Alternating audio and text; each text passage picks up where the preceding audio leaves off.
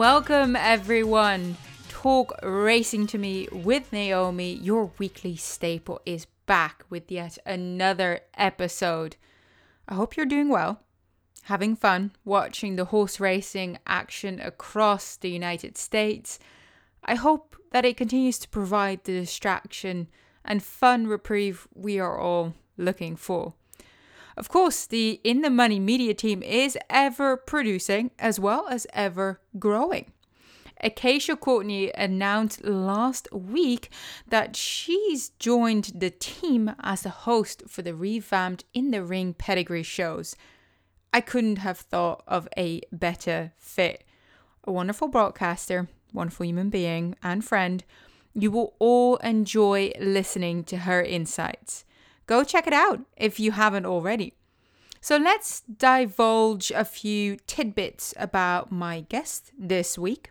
Most likely known as the Maryland Jockey Club's on air analyst, Timothy Tulloch Jr. actually holds a variety of positions and has held a few that explain why he's so insightful when it comes to horse racing. A trainer, an outrider, a safety compliance officer, and a racing analyst, Tim truly never really seems to sit still. Let him tell you a little about himself before we dive right into Saturday's Winter Carnival Stakes action at Laurel Park with six stakes to go over. If you want to go straight to that section, fast forward to just about 23 minutes in. Now, please excuse some of the volume differences in the audio, as well as a little bit of an echo on my side. I kind of sound like a robot a little bit, but okay. We ended up recording via Zoom, which isn't uh, my preferred platform, but alas, we had uh, technology troubles. Anyhow, let's go. Tim, I'm so happy that you've joined me on Talk Racing to Me with Naomi. Of course, you are a racing analyst at the Maryland Jockey Club, my uh, faithful colleague on air. But you're also uh, the compliance and safety officer on the Laurel Park backside. Let's um let's talk about that one first, because that last one sounds pretty intimidating to me. You're patrolling the Laurel Park backside. Yeah, I patrol the uh, Laurel Park Park backside. Uh, most of my morning is taken up by uh, overseeing the racetrack, supervising the racetrack during training hours. Uh, I work with the out closely with the outriders, and then of course uh, the track maintenance people, ambulance uh, people, uh, the attending uh, track veterinarian uh, that Stronach Group has that we have there now. So I work closely with everybody during training hours, and in non-training hours, I walk the backside and just make sure everyone's basically minding their manners, keeping themselves clean, and whatnot. So that will be Tim Tulloch with his serious face on, making sure everyone's behaving. Uh, yes, yes. I mean, not everyone's always happy to see me. in fact, I don't think anyone's ever happy to see me. Uh, but uh, yeah, but it works out well. I mean, the biggest thing is is just trying to keep the racetrack as safe as you possibly can. There's, you know, you could have 110 horses on that racetrack at any one time. So, you know, the riders following the rules, being safe, uh, doing the right things, paying attention to what they're doing. Uh, we always try to um, enforce all that and all the rules that go along with it. And you said uh, you work closely with a fair few of the team, including the outriders. You were an outrider yourself as well, right? yes, I was outrider uh, at Laurel Park for about four years, four and a half years uh, before I moved on uh, to the media and uh, this existing job with the compliance and safety. So, yeah, I was out there for four and a half years. Some days I miss it, but um, you know, it's uh, there's you're always dealing with the weather, so that's a that's something I don't miss. I bet you don't. Any cool stories? Have you caught many horses as an outrider? caught enough. caught enough. Uh, look, if you go through an outright and you catch half of the horses that get loose, you're doing all right. Uh, they're not always easy to catch. You'll get green horses, uh, horses that don't even know what a pony is, horses uh, that are clever. They, they just, uh, no matter what you do, they duck out behind you, they go around the other side. Uh, but um, the older horses are easier to catch for sure. And uh, the younger horses are a little tougher, especially the two year olds. Oh, I bet. Any any cool stories? Any fond memories? Uh, the cool stories are the cool stories are always uh, a crisis evaded. Those are those are the best stories. Uh, anything after that, then um, then uh, it's not a crisis evaded, and it's not a, a cool story. I, I, guess the coolest thing is the only one thing I do miss is the camaraderie with with the exercise riders and just the morning conversations and chatting and and that type of thing and uh, actually riding and sitting on the horse. I miss that a little bit, uh, but um, yeah, you know, there's always something when you when you feel good when you catch a horse. You feel good if a rider's in trouble, and you pick them up and you're able to help them, and and that type of thing. But uh, it's uh, you know the coolest story is uh, when you go through a morning and it's quiet, nothing happens. And that's also the perfect scenario. I, you and me both. I miss sitting on horses as well. And I remember um, in England, we don't have outriders, but when I was um, track riding in Australia, we do have outriders and, you know, they're there to help you. So I remember also being, you know, very fond of them. If anything goes wrong, they're the ones that are, you know, kind of there to save your ass or to tell you off if you did something wrong. Uh, I don't think I did anything wrong, but I once remember that, um, It was pitch black dark and I was on this young filly and she ended up dropping me right in front of the the stands. Like literally dro- like I, I flipped over landed on my ass held on to her. So I had this huge you know wet patch on my ass because it was one of those cold wet mornings. And I remember the outrider looking at me going what the hell did you do? Because clearly nobody saw because it was pitch black. She's like, how did you get off the horse? And I was like, yeah, I plan to do this. Thank you very much.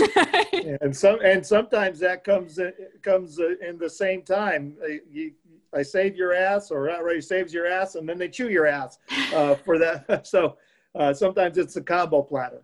Yeah, or when you begging you're begging them to still let you on the track even though they're about to close. And you're like, I have to exercise this horse. Please let me on. Yeah, we're pretty tough about that here in Maryland because we have two breaks and we have a big racetrack mile and an eighth. So we need to get that racetrack closed on time, mostly because the people on the other side of the break are expecting to bring their horses out on a fresh racetrack at a certain time. So we're pretty diligent about making sure that racetrack closes on time. So uh, we don't give a whole lot of gray area. If you're not on that track when that closing call comes, you're most likely, unless you're within few yards of that gap, uh, you're probably not coming on. So what are the training hours at Laurel Park? Uh, training hours are from 5.30 to 10.30 on non-race days with a break at 7 and then another break at 9. That's so we have two harrow breaks. Uh, we have such a, a, high volume of horses and uh, traffic uh, that the racetrack gets a little uh, tore up a little bit. So we have two harrow breaks uh, to recondition the track. Yeah, that makes sense. And of course, you were also in a previous life a trainer. It was graded stakes winning trainer, no yeah, less. I mean, yeah. Uh, your last horse you ran was at Park I believe. I looked this up. August 2015, you had over 500 career wins and you had a string in south florida in your sort of your earlier years during the winter and mid-atlantic in the summer. I mean tell me a little bit about that period of your life.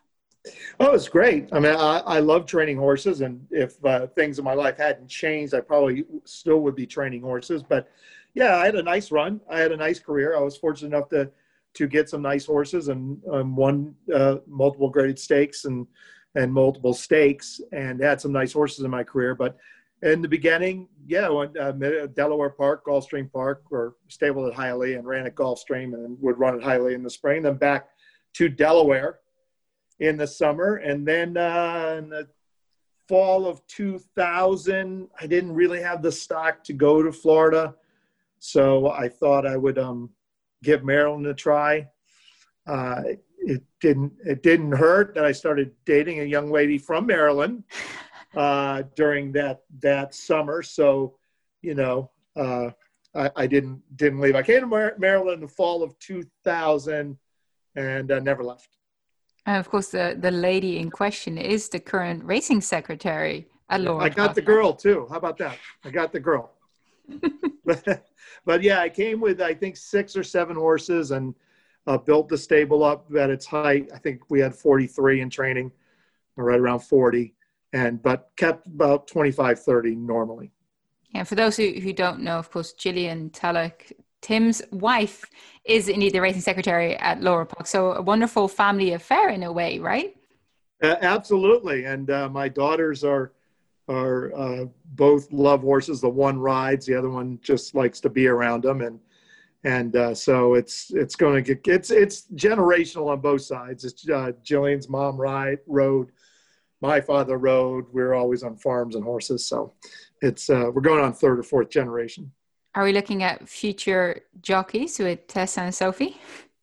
Uh, well, no, I've been trying to get them to grow. I've been feeding them a lot, and um, hopefully they get a little bit taller. I, am I, the one who really likes the horses, uh, she's they're twins, so they're a little smaller, but um, their grandfather's over six foot, and my mother, uh, uh, their mother, and myself are 5'11, 5'10, 5'11. So uh, I'm, hopefully, look, what are you going to do? I mean, if that's what she pursues, that's what she pursues. Am I excited about it? No way, not a, not in the least. Uh, but you know, she loves horses. She loves going fast. So I'm in trouble. Oh dear, you might be indeed. Would you recommend her to look elsewhere? would you be supportive? I'd be supportive. I, you know, there would be you. You have to go to school. You have to finish school. Uh, you have to have a fallback position. You can't. You can't make this your end all be all. I mean, you have to have a fallback position, and if you uh, if you do that, then you know that's fine. If that's still what you want to do, that's fine. Uh, but it's not what you your main goal is going to be. Um, I've always believed you always make sure you have a, a fallback position. If Plan A doesn't work, you fall back on Plan B and then try again another time. Let's quickly chat about some of the horses that you had uh, in your stable. I'd say probably your best known runner would have been Buster's Daydream, who, of course, uh, had a four race streak in 2001, starting at breaking his maiden at Pimlico, and then continued to win the Grade 3 Flash and Tremont, as well as the Sanford at Saratoga. I mean, tell me what that was like and, and having such a horse running at Saratoga. We are all familiar with the spa and, and how much that meeting means to the racing calendar at present.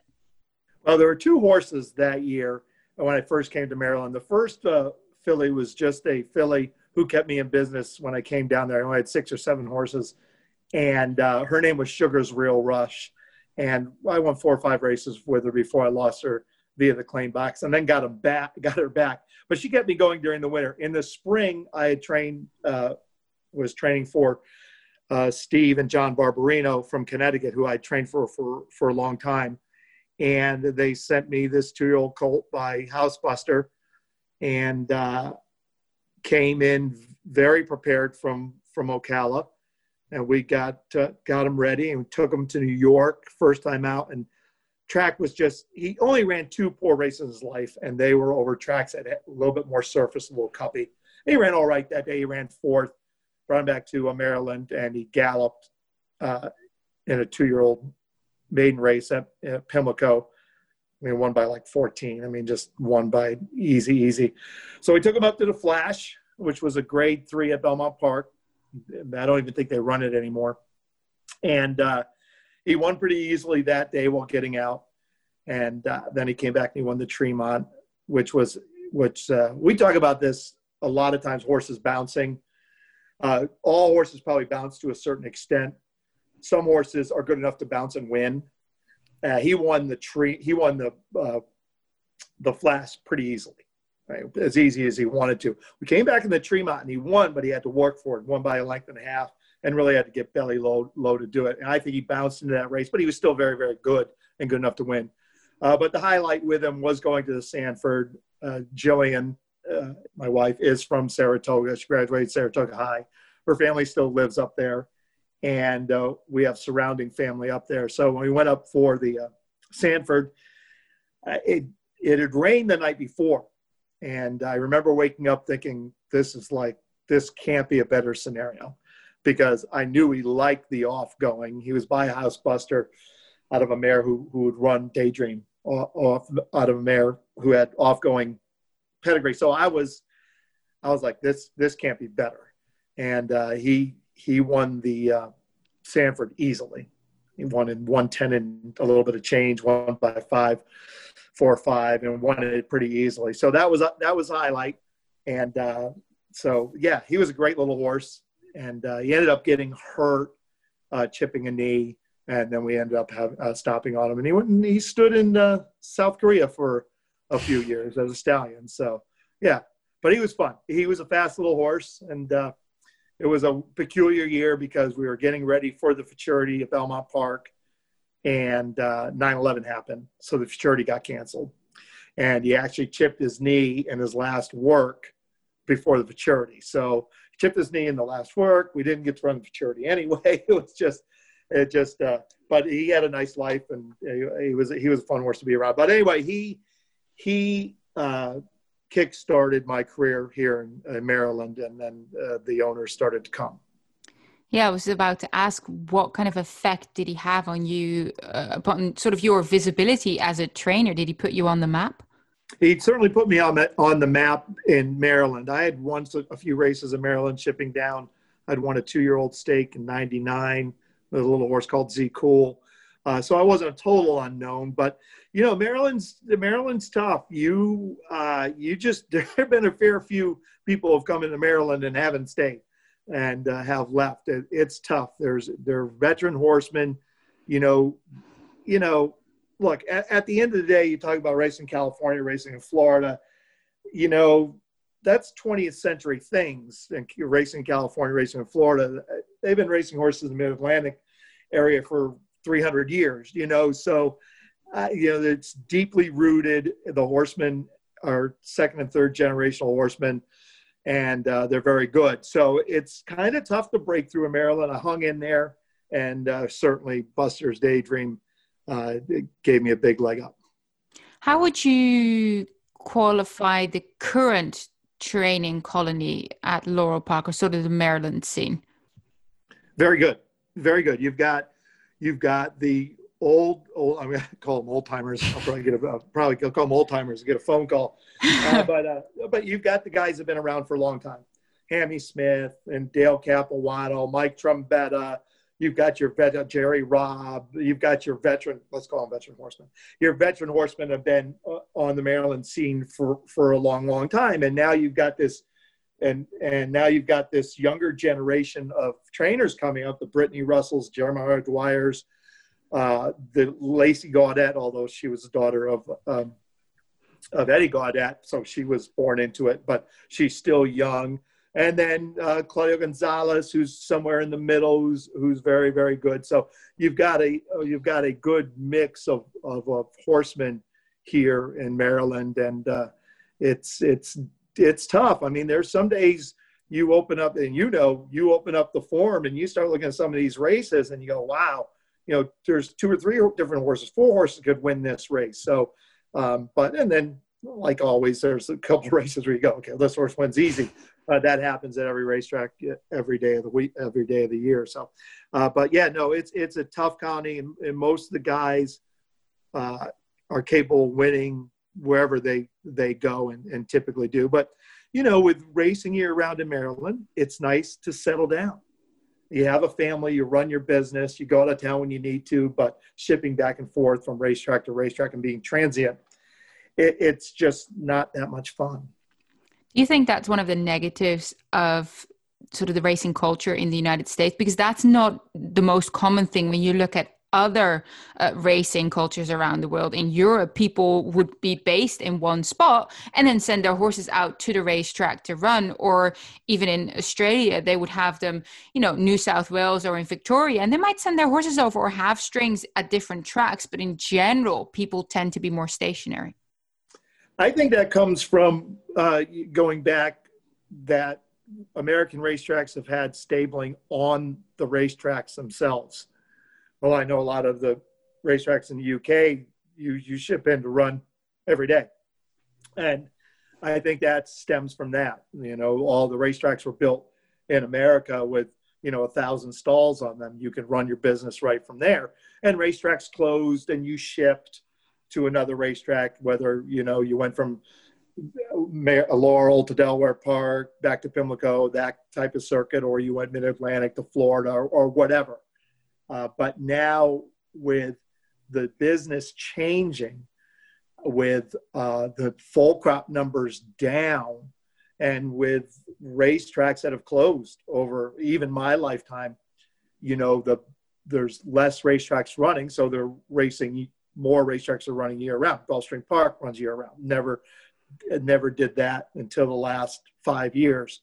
Uh, Tampa Bay Downs is running deeper into the summer. Uh, Philadelphia Park or Parx runs year round. So there's racetracks that are running year round where people can just settle down and, and run their business and and uh, and do well. You think that's a, a positive? I don't know. You know, it's not a positive for the young folks because when we were young, we loved to go from town to town because every time you went to a new town, there was a new bar or new restaurant or, and a new place to party. Uh, so I don't think the young people in, the business have as much fun as, as we used to. Um, it's good for us older folk who can kind of uh, kind of hang out and not have to, to worry and raise our family and the kids go to one school. Um, well, you know, it's hard on turf courses. There's no doubt about that. You know that, that it's it's certainly hard on turf courses, uh, but I think the demographics of the business have have made it more and more feasible to do that. Uh, you know, why have two race tracks when you can do everything at one racetrack? You know, you can race, you can train, you can, you know.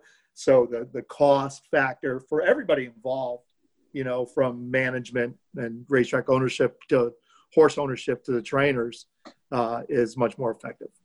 Yeah, I have to agree with that. Now, I don't entirely agree with, with you saying that the younger generation doesn't have as much fun because there's still plenty of opportunities to go to these meets, such as, you know, the championship meet currently at Gulfstream Park, and then you go Saratoga and you have Del Mar's meet. So there's certainly well, still sure, those people move around, but the people that are staying in one place all year round and not doing that, you know, not going to Saratoga for mm-hmm. the summer, those type of those type of uh, of young people aren't having as much fun. And, and you you'd have to know the group uh, that I hung around, and we we did know how to have we did know how to have fun.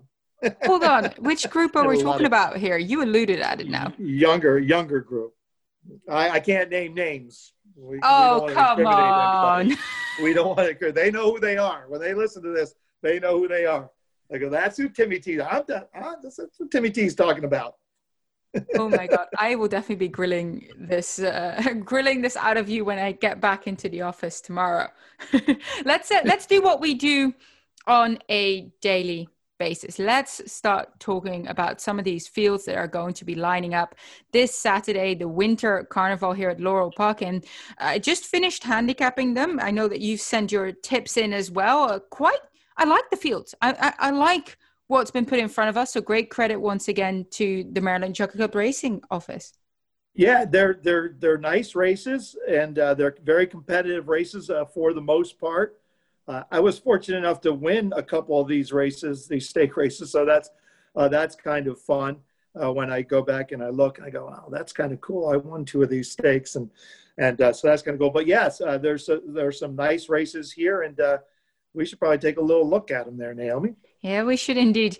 Let's start with the first of the stakes event on Saturday. That's race three. That's the Geisha Stakes for fillies and mares four years four years old and upward, Maryland bred or Maryland sired.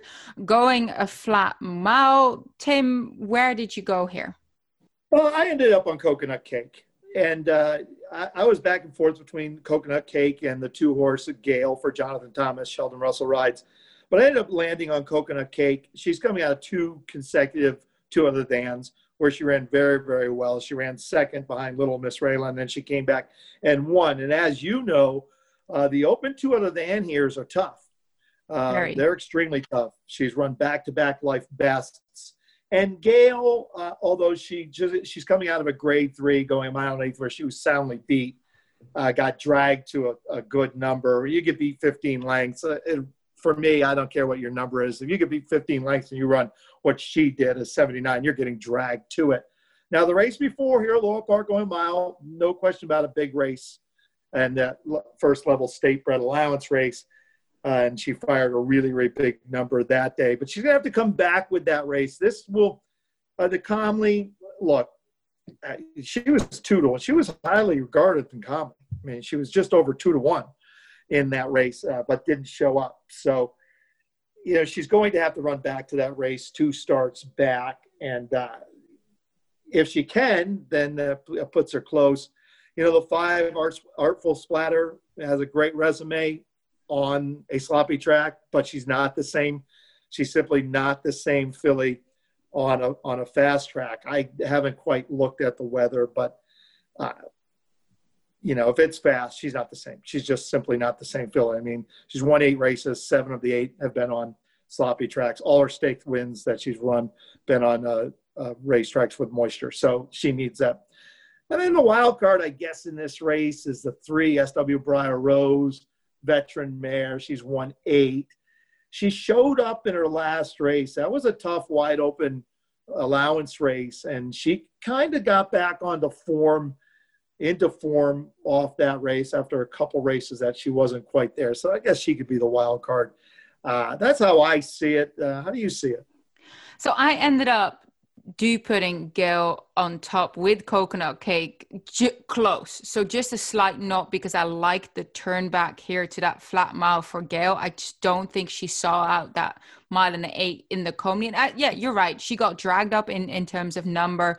Uh, definitely not a race for me to go on, but I like the race that was underneath. I think she's going to be the main pace influence here. She has that really good movement to her. She strides out well.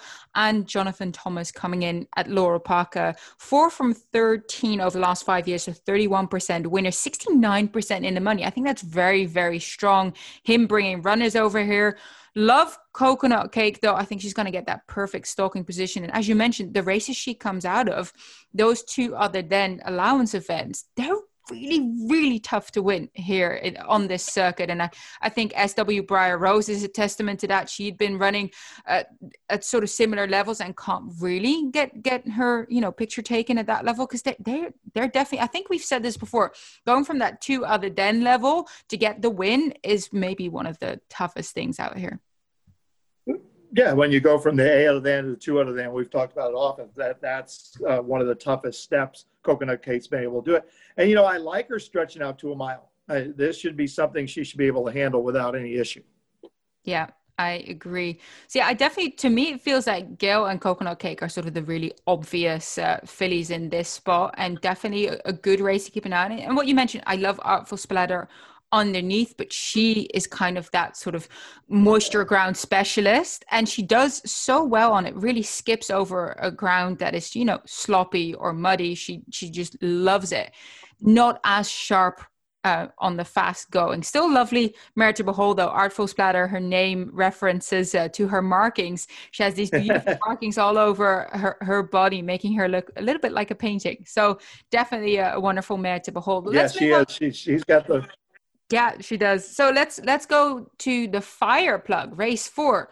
This this race is this to me. We can make a case for a couple of horses. I ended up on the veteran eight-year-old runner for Damon Dilodovico in Laki, who also gave him his first ever graded stakes win earlier in at Pimlico in the De Francis Dash, the grade three by by a nose by a close nose. Hasn't seen the winner's circle since, but has run very strongly in the Frank Whiteley. Uh, not the best of time in the Dave's friend. He just got, um, you know, got a little bit of traffic that day. I don't think it was completely his fault. I ended up on him because I feel like there is going to be a, a tad bit of speed in here, and he's that type of runner that can sit off that. I agree. I, I think this race uh, could set up perfectly for a Laki. I mean, this is an ultra consistent gelding who shows up every time, even when he's getting beat. Now, you know, the downside of Laki is that his running style should fit nicely into this race, but sometimes, just like he did in his last race, he finds a little trouble. And you can look down the short comments on on his current form, and you can find a few races where you know he's found trouble. Even uh, that big win in De Francis Dash, uh, which was an amazing win. I mean, he he got checked hard at the half mile pole in, in that race, and he kept on coming and got the job done. So he's got to get a clean trip. But but I agree. I, I just think there's a lot of speed in here that is going to set it up with uh, Penguin Power and Karen's Notion and, and Share the Ride.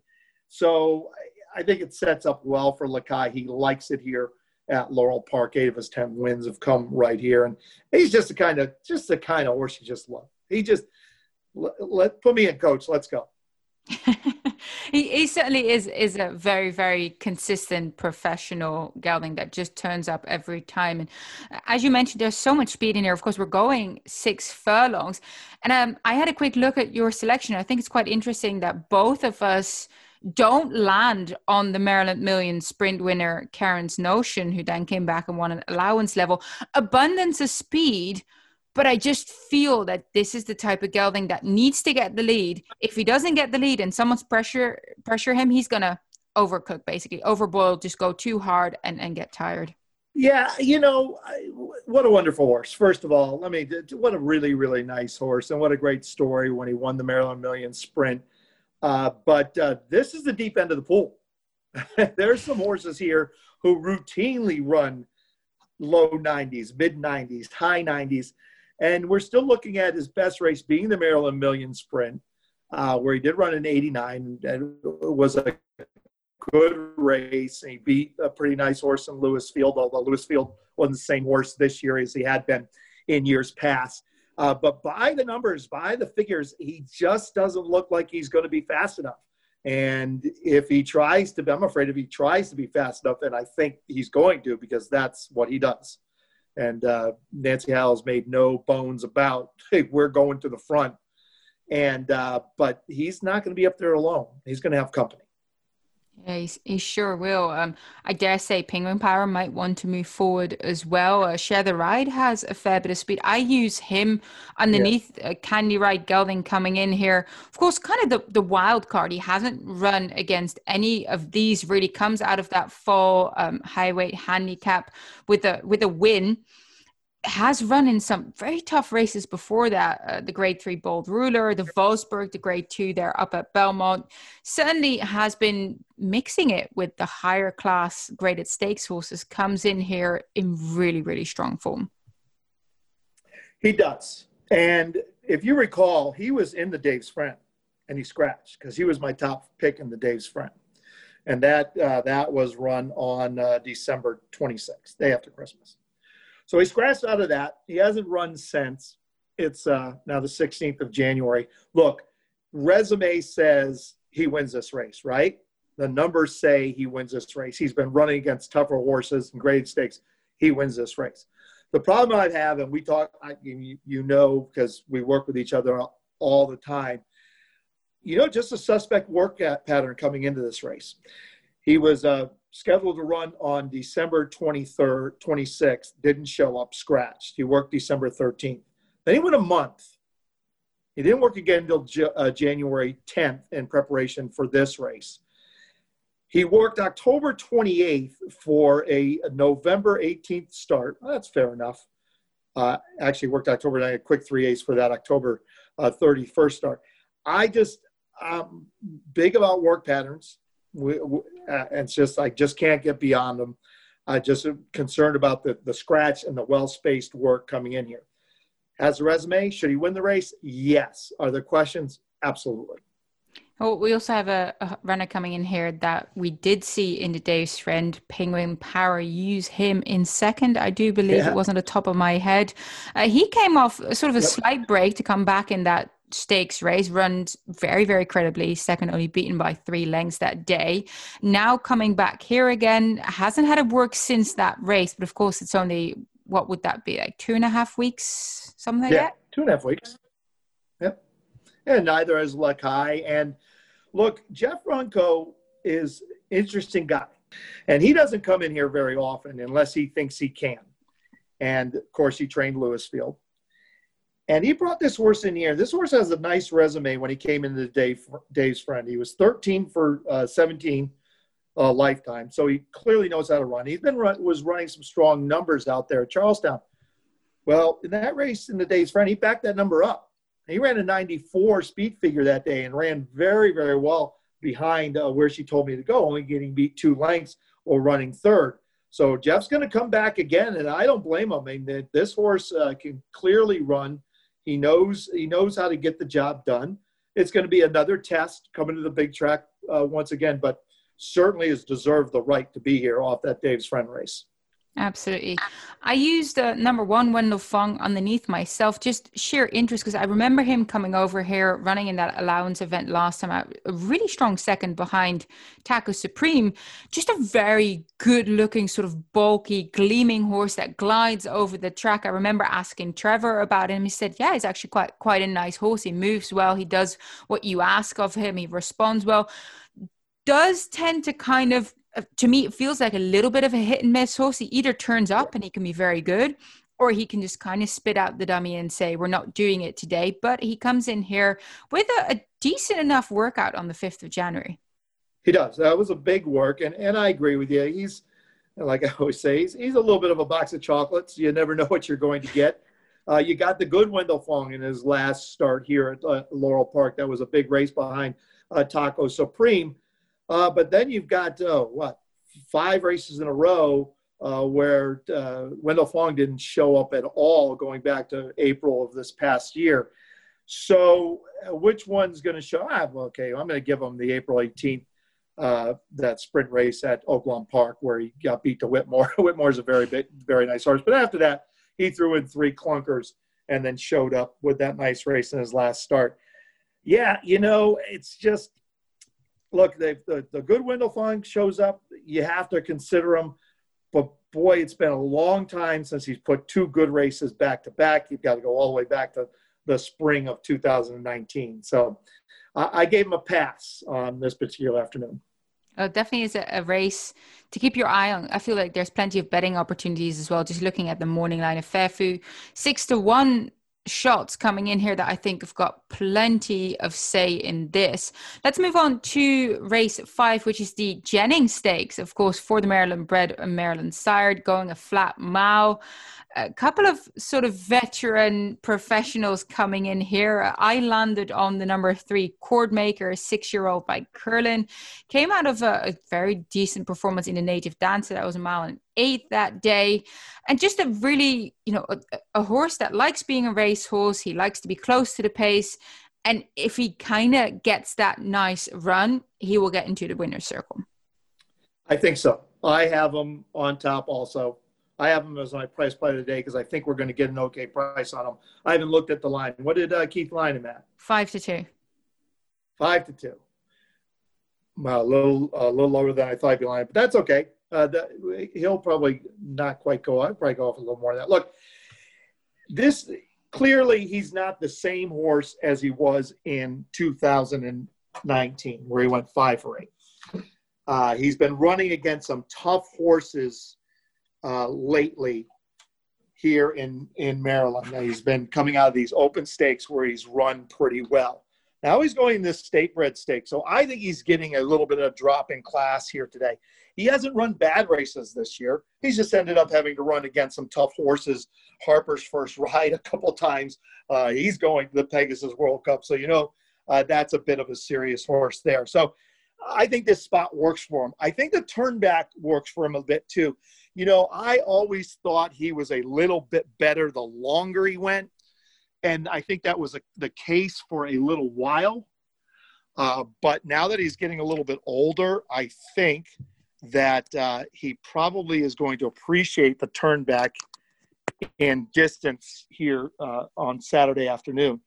And I like the fact that he's getting that long stretch because he does tend to run from pretty far off of it. Not far off of it, but he's kind of a grinder. He just kind of grinds out his races and uh, turning back in class here this afternoon. I think that will be enough for him. Uh, I like him. He went zero for eight last year, but again, I mean, he found he ran against Harper's first ride four different times. He's getting class relief in this group on Saturday. It feels like he just kept on running into some tougher foes, and this sure. is going to be, I feel, a better spot. Who else uh, piqued your interest in this?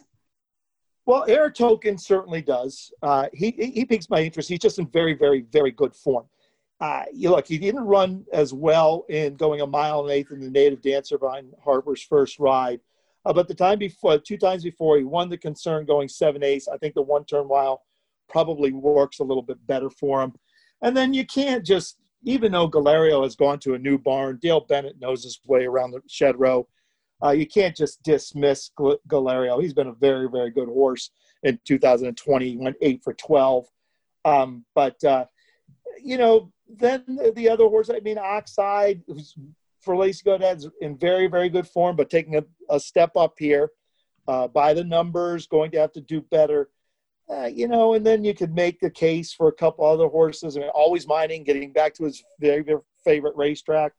I mean, uh, nine of his all nine of his lifetime wins have come here at Laurel Park, but he's in a new barn, uh, coming off a long layoff uh, with a light work tap. So I'm not sure what to expect there.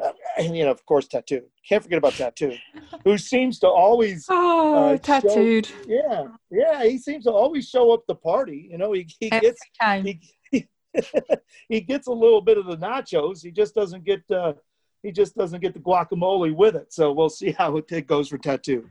Well, I, I, feel like I'm repeating myself, but I've said it quite frequently. Tattoo does what Tattoo does best, and that's running second or third. He's always there, tends to get into a little bit of trouble, seems to sometimes put himself in positions uh, where he just gets uh, into his own way a little bit. It just never seems to fall into his lap. He's always trying to overcome something and very decent. He, he keeps getting the money, like you mentioned. He keeps running good numbers against uh, different groups. I mean, he's ran into Galerio and Dixie Draw morning, morning quarterback in the classic, a very strong third behind him and as well behind Harper's first ride, who's now going to the Pegasus World Cup. So certainly a horse that you'd have to respect. But I just I'm staying away from him because I feel he's going to run second or third, and and we're looking for the winner. I want to make a case for a winner here, and I just don't think Tattoo is going to be that horse. And that sounds that doesn't sound nice, but he just likes to run behind horses, and some horses are a little bit like that, aren't they? They are a little bit like that, but he's getting Angel Cruz back aboard this weekend, and Angel's ridden him before with some success. Now, I don't see a win because he was running second, but he was running a little bit closer seconds. You know, he was getting beat in the neck and a length and a half, three quarters of a length. So, uh, but uh, yeah, I mean, you got to use him underneath, right? Yeah, always. Yeah. Oh, Tattoo always underneath because he will turn up and maybe one day he'll give us a fright and actually win. Let's move on to race six, the What a Summer Stakes for the fillies and mares, four year olds and upwards, six furlong. Of course, the story of this race is your Maryland Million darling, Hello Beautiful, coming right back after a two win streak. She won the Safely Kept, she won the Maryland Million Distaff. Of course, she was the Maryland Million Juvenile, uh, the Maryland Million Lassie winner, the MD Juvenile Filly Championship winner in 2019. This is a filly that loves Laurel Park and right now is in absolute top form. And I feel like she's taken that next step when we saw that Sheldon was able to rate her last time behind uh, you know a very strong pace that day and her still being happy coming away from that and then getting the win. I agree.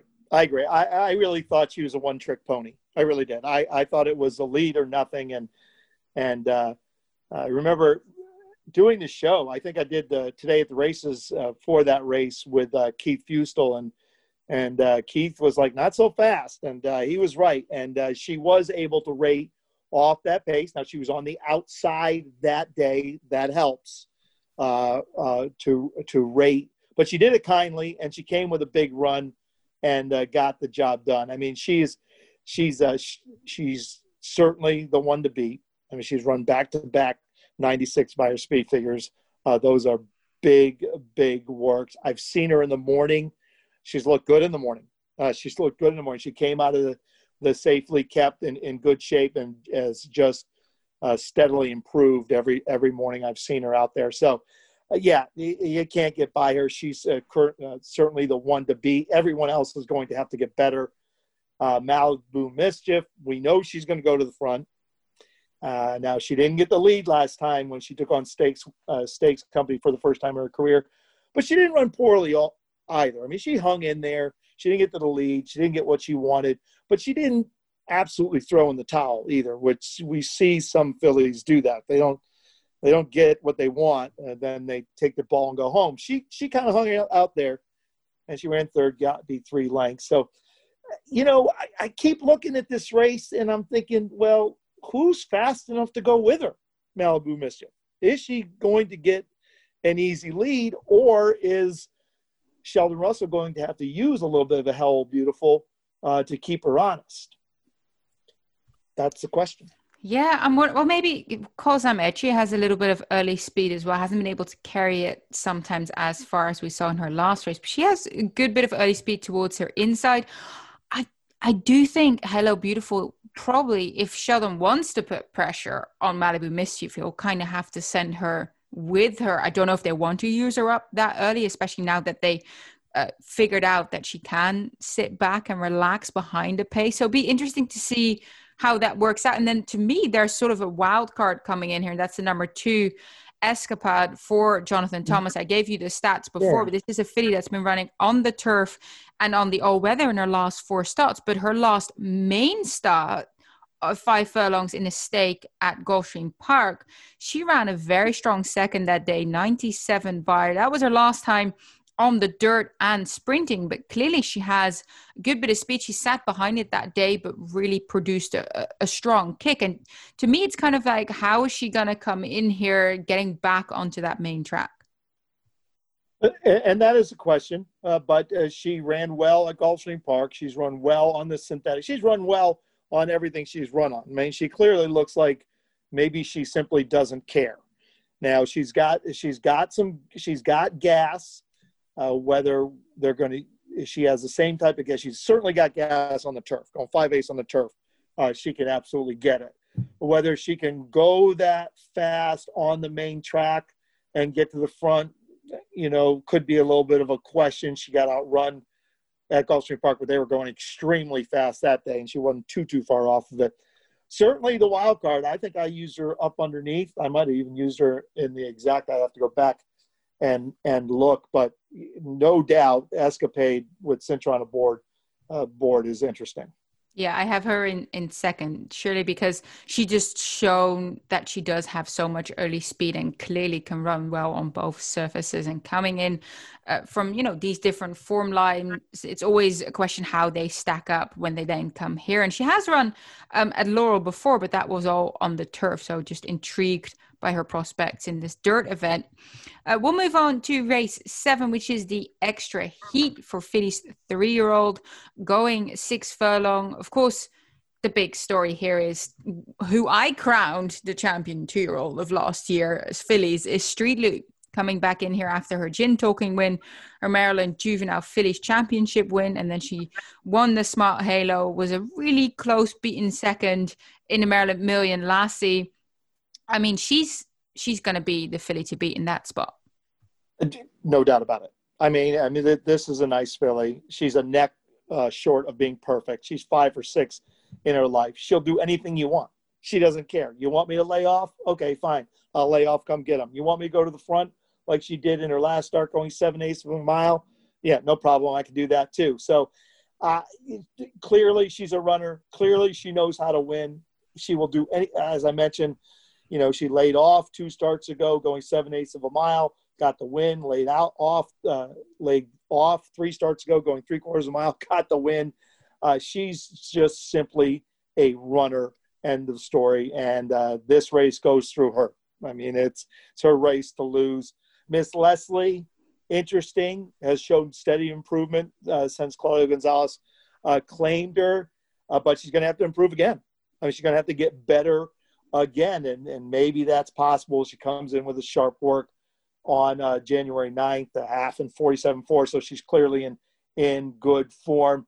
Um, uh, you know, interesting horse on the outside to me is the six plain drunk. And that's a horse I used up underneath. And first of all, I used her just because I like her name. She's by Stay Thirsty out of a, a mare called Annette's Jet plain drunk. I thought that was a great name. That's but a very good name. Look, yeah, yeah, that's a great name. And then you look at her, and if you could, are willing to toss that last race going seven eighths of a mile at Parx, you, you go to, back to a race where she ran a big figure, 72 by her speed figure, got the job done. That was a state bred race up there at Parx. And, and uh, so this should be by rights a little bit tougher. But she's uh, reeled off three good races in a row at Parx and, and Delaware Parks. And of course, she won that race of Penn uh, that I just alluded to. But that one could be interesting. But look, they're going to have to come up with lifetime bests and they're going to have to hope that Street Loot doesn't show up with one of her best if they're going to beat her. Yeah, to me, the only filly that I thought based off maybe continuous improvement that could topple Street Loot, which I think is unlikely. She she's clearly the standout class in this field. Would indeed be Miss Leslie, who you mentioned yeah. a second as well. And I, I, remember speaking with Claudio Gonzalez because he's got Harper's first ride uh, running in the Pegasus World Cup uh, in a in what is it a week and a half from now? I do believe not this weekend, next week. Yep, next weekend. And I asked him, aside from Harper's first ride, who are you currently most excited about in your barn? This is the filly he mentioned. He said, Miss Leslie, she she's quite a good filly. So that made me kind of go, okay, so he must be expecting even further improvement. Now she is up against Street Loot, like we said, who's who's just been in phenomenal form and to me a class above the rest. But of course, we are they're now three year olds. They're moving into that three year old year. We know that two year olds and you know early three year olds they continue to develop at different rates. So of course, I'm expecting Street Loot to continue developing because she is that beautiful sort of bulky filly that that did very well early and kind of matured, I think, a little bit faster than some of the other two year olds did at the time. Ms. Leslie to me was always a little bit more of a leggy filly, a bit taller. So if she starts filling out more she's eligible to move up. I, I, it's going to be a hard task, but she's definitely the one that would pique my interest when it comes to that. Let's uh, let's finish off here with uh, this spectacular bid, which is race eight for three-year-olds going seven furlongs. Well, we don't have Jackson Traveler in here. I do know that he uh, had to kind of take a bit of a sit back with a, a minor foot bruise, I do believe. But we do have Kenny had a notion who was very strong second in the heft stakes last time out. Didn't run his race in, in the James F. Lewis, but did win the Red Million Nursery. And we have Shack Queen King. So the trainer Joe Capuano going against Gary Capuano. Uh, who did you end up putting on top, Tim? I ended up on Shack Queen King. I, I just love this this uh, turn back. And, and speaking of turn backs, going back to Miss Leslie, she's turning back and could the pace scenario could – set up with, uh, for. But back to Shack Queen King. I, I mean, I, I, love the turn back. He's coming off a big win going a mile and 16th, ran a lifetime best that day, turns back to seven eighths of a mile here this afternoon. Uh, not this afternoon, on Saturday afternoon. and uh, he gets a good outside draw. I think there's a lot going for him. Sharp work. You see that work January 12th coming into this race, three days, uh, be uh, day before yesterday, correct? Yep. Uh, three quarters of a mile, 113 and one. Uh, big work, and we know Gary's very, very good with these types. So, a horse that's never run a bad race in his career keeps showing up, turning back. That's everything I need to know. I, I agree with you. I used Shack Queen King on top. I remember seeing him at the gate in the Howard County. He is kind of a feisty, energetic colt. But uh, speaking with Gary Capuano after he won, and that was kind of that strong ding dong duel battle down the stretch between uh, Shack King and then Ain't the Bear Cold. That was it was a great race that day. And Shack King just showed how tenacious he is. And then Gary was saying there's a lot of energy to this colt. And he actually keeps racing him quite frequently because this is a, a, a horse that needs his racing. He loves his racing to kind of release that energy and to keep him in check. So I feel there is hopefully even better of him that we will see on Saturday. I do like to turn back to seven furlongs because I think he's got plenty of speed to do that and to kind of just turn it up even more. So I know you're not on Kenny had a notion because I used him in second just based on you know what he's shown in the past. Uh, who did you end up as the possible challenger to Shack Queen King? I I, I ended up on uh, May the Horse Be With You for Brittany Russell and uh, taking on Stakes Company for the first time. But this is this is a, uh, a, a gelding who just is steadily progressing, going the right way. Every single race, he's gotten a little bit better. He got better in that last start in that first level allowance condi- condition where he ran very very well. Comes back in here with a couple works uh, for Brittany Russell. So I, I just expect this one to move forward Kenny had a notion. I like Kenny. I've got him on my ticket. I, I just, I, I, just don't trust him. Uh, honestly, I just don't trust him. You, you'll, you'll, a couple good races, a couple races not so good, and you know, I, I, I guess he he displaced in November 14th. I think I read an article they displaced there. Uh, then he came back. He got beaten neck to no sense in the half. Now, he's certainly eligible to uh, stay the same, move forward. He'll be at Lasix for the first time. Uh, but uh, I, I, just, I just don't trust him. I don't know why. It's just a gut. Just don't trust he'll come up with the race he's going to need. And look, his best race is his last race, and he's going to need that race at worst. It's interesting because you mentioned Kenny had a notion will be running on Lasix for the first time. Shaq Queen King won't be. What do you make of that? Why? I don't know. It it Let says know, that he's but not. that's what I'm saying. Why? Yeah, If, that, it, if it ain't broke, don't fix it. yeah, true. It, it- it ain't broke. He's running without Lasix, and it, it ain't broken. Hey, look, Gary Capuano went old school on this horse, and this horse worked three quarters mile on January 12th. This race is January 16th. You come back in four days off that work, and you talked about him having energy. Yeah, uh, for me, that's a if it ain't broke, don't fix it, uh, uh, sort of thing. So, I mean, this horse has shown Jack Wing Quing uh, and has shown no uh, no stop in him. So, uh, I mean, I, I agree with that move there.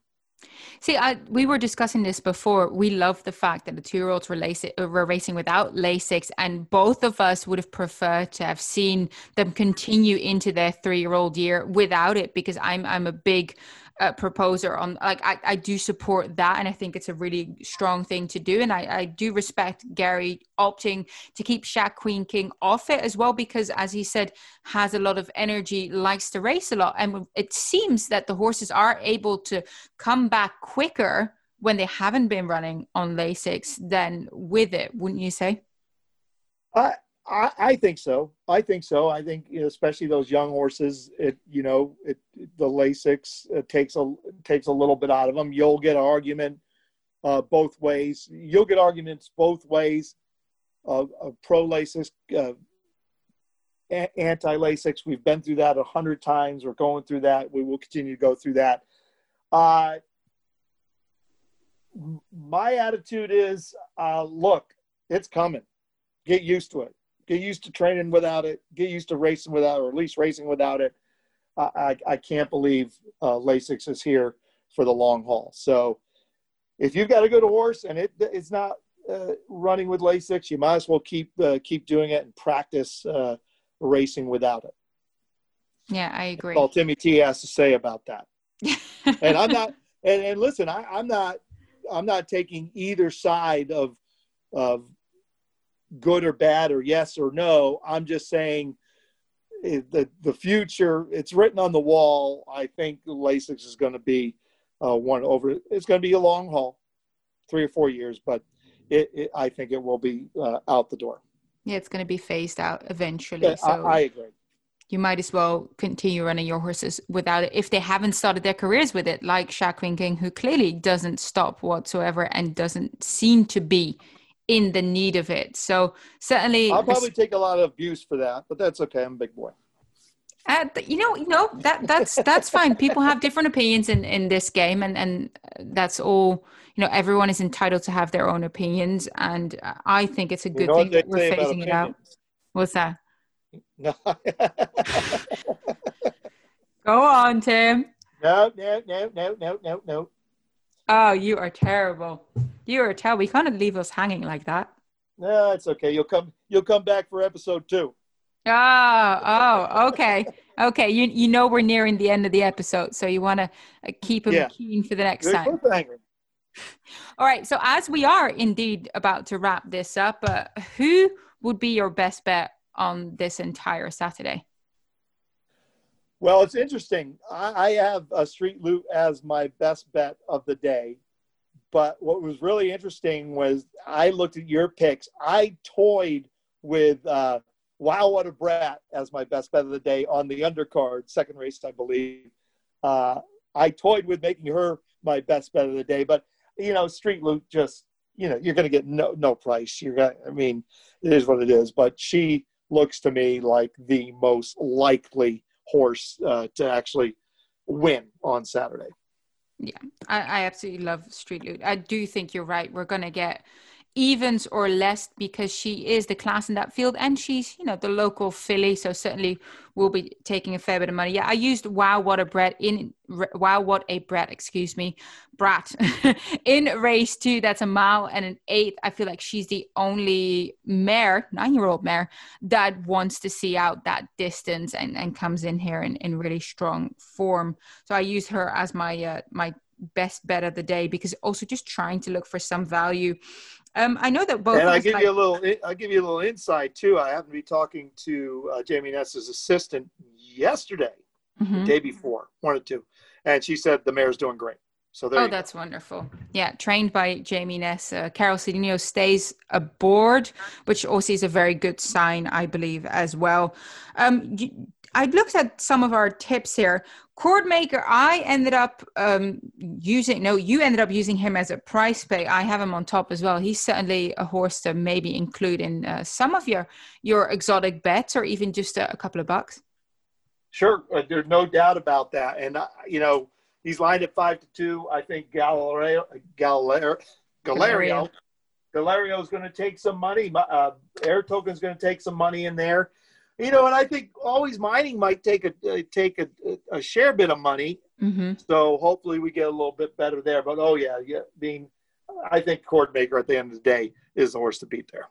Yeah, which is race five, the Jennings Stakes, for everyone wanting to have a, a little flutter on this Saturday. Tim, that's going to do it for us. Thank you so much for joining me and for your time. And we managed to finally get everything set up and working with all our technical difficulties, but I'm, I'm glad uh, we made it happen.